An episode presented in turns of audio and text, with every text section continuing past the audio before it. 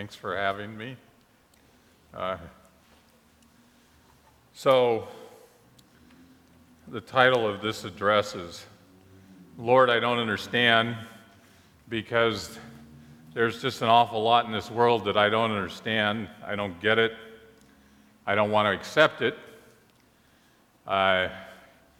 Just for instance, in the last 10 days, we've suffered two major shootings again, one in Atlanta and one in Colorado. Senseless violence, real people lost.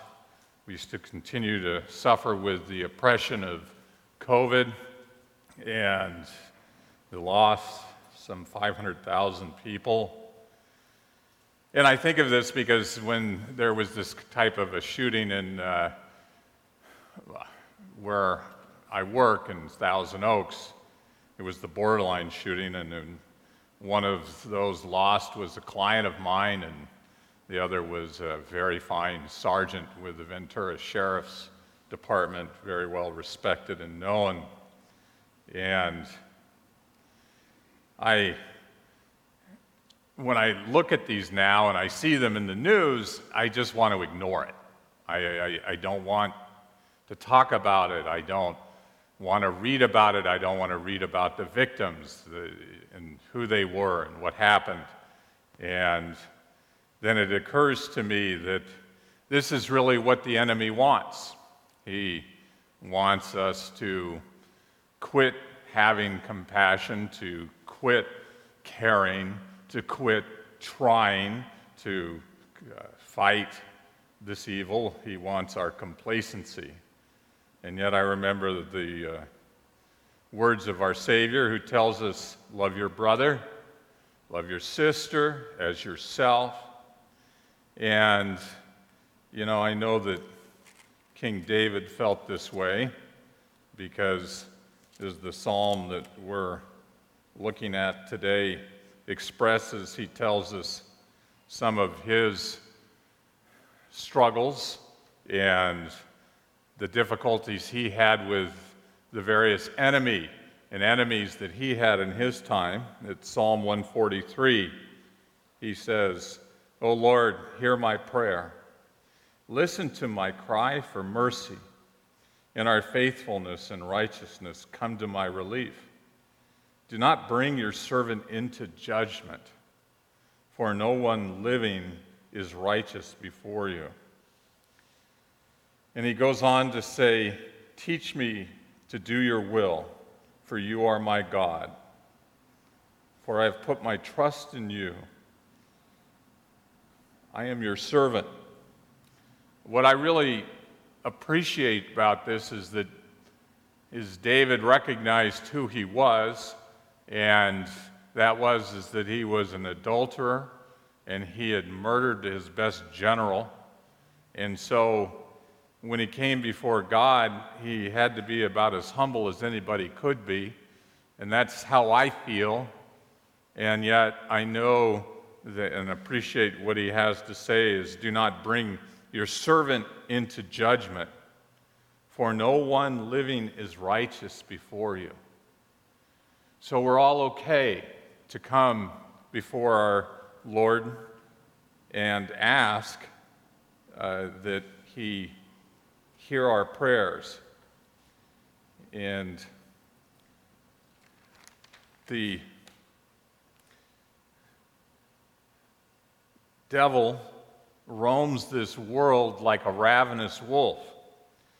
He is the one who thrives in darkness. And so it is difficult to speak of the difficult and really tragic things in our lives, but to shine the light on it is important. I have a personal situation right now where for a long time in my career, I've sort of felt like I was put on the bench. You know, God said, yeah, you're getting old, you know, let the younger guys do it, you know. And I'm just like, you know, like when I was a kid in high school, you know, I'd sit on that bench and I'd, look down to the coach and I'd say, put me in, coach. It's been my prayers with God for a long time now, for 3 or 4 years, put me back in, give me something significant. Well, now I've got it, and now I'm afraid of it. So I was a deacon in the Catholic Church, which is really a very honored position in the Catholic Church. Has come to me, and he has a son, and it was some 2 years ago, and his son is in prison at Pelican Bay, no less, and he's doing 10 years. And he's spent the last 10 years proving his son's innocence, along with a woman who's just this magnificent angel who's investigated all of this with him. And they've brought all this to me, and I look at it and I can't believe it. And then the more I look at it, the more I realize is that this young man who's done 10 years is innocent. And at this point in time, the district attorney's office has now acknowledged that they withheld exculpatory evidence in his trial, and they're going to set aside his judgment, but they haven't decided whether they're going to put him through another trial.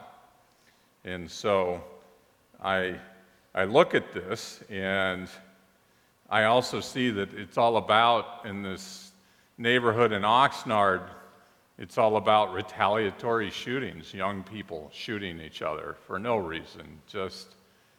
It's just chaos. It's insanity. Then I get discouraged, when I look at this, and I want to say, I don't get it, Lord. I don't understand. Why is it like this? Why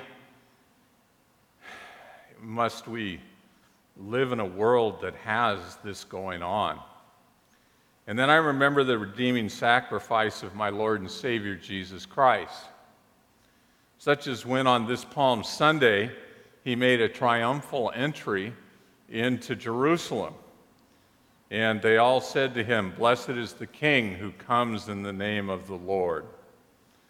But he knew, didn't he? Jesus knew that as he approached Jerusalem and saw the city, the scripture tells us that he wept over it.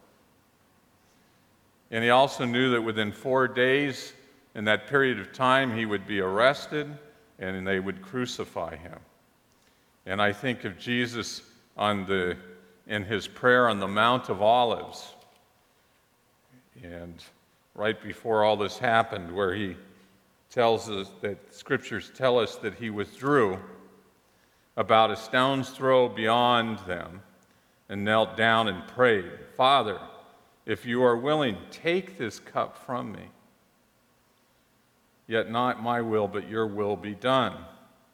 An angel from heaven appeared to him and strengthened him.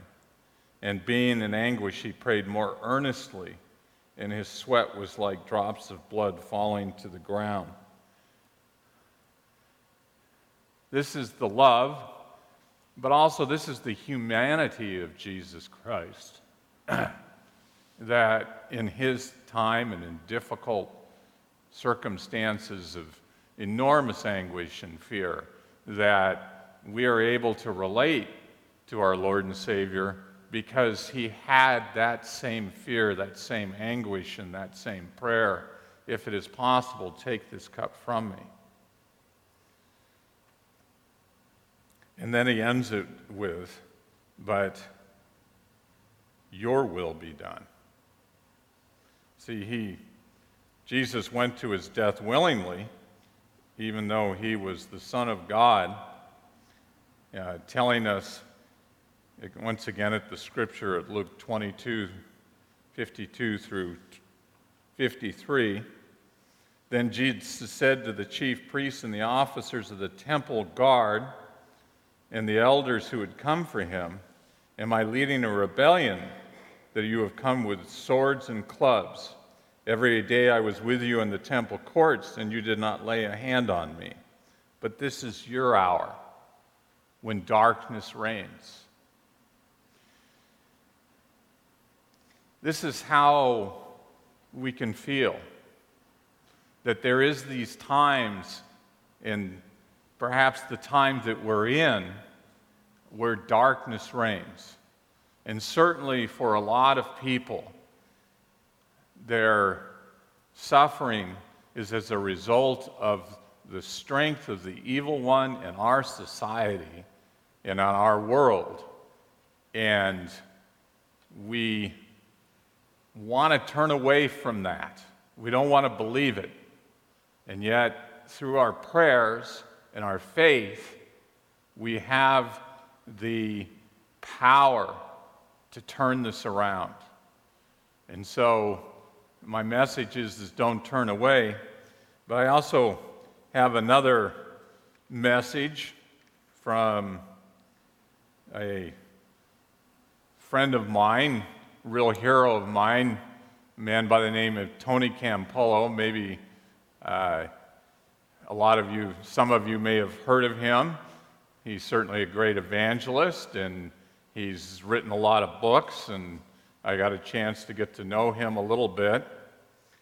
And he's a man who'd gone everywhere and was a tremendous storyteller about the places and the times that he's been with the least of us, and he has seen the redemption of communities and individuals through the care of the people that believe in Christ.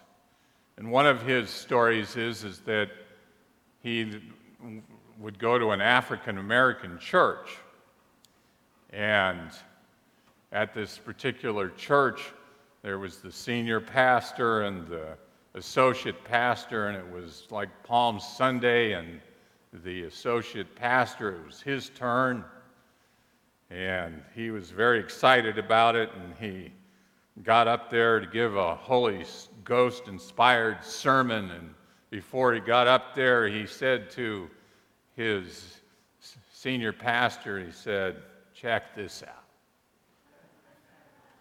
And you know, this is a great African-American church where there's all of this response to, and he's up there preaching for 30, 40 minutes, and he's stamping his foot, and the people are up, and they're clapping, and they're feeling the moment, and it's a glorious thing for him, and he finally comes back and sits down next to the senior pastor, and he's, you know, got that smug look, as, you know, look at who I am.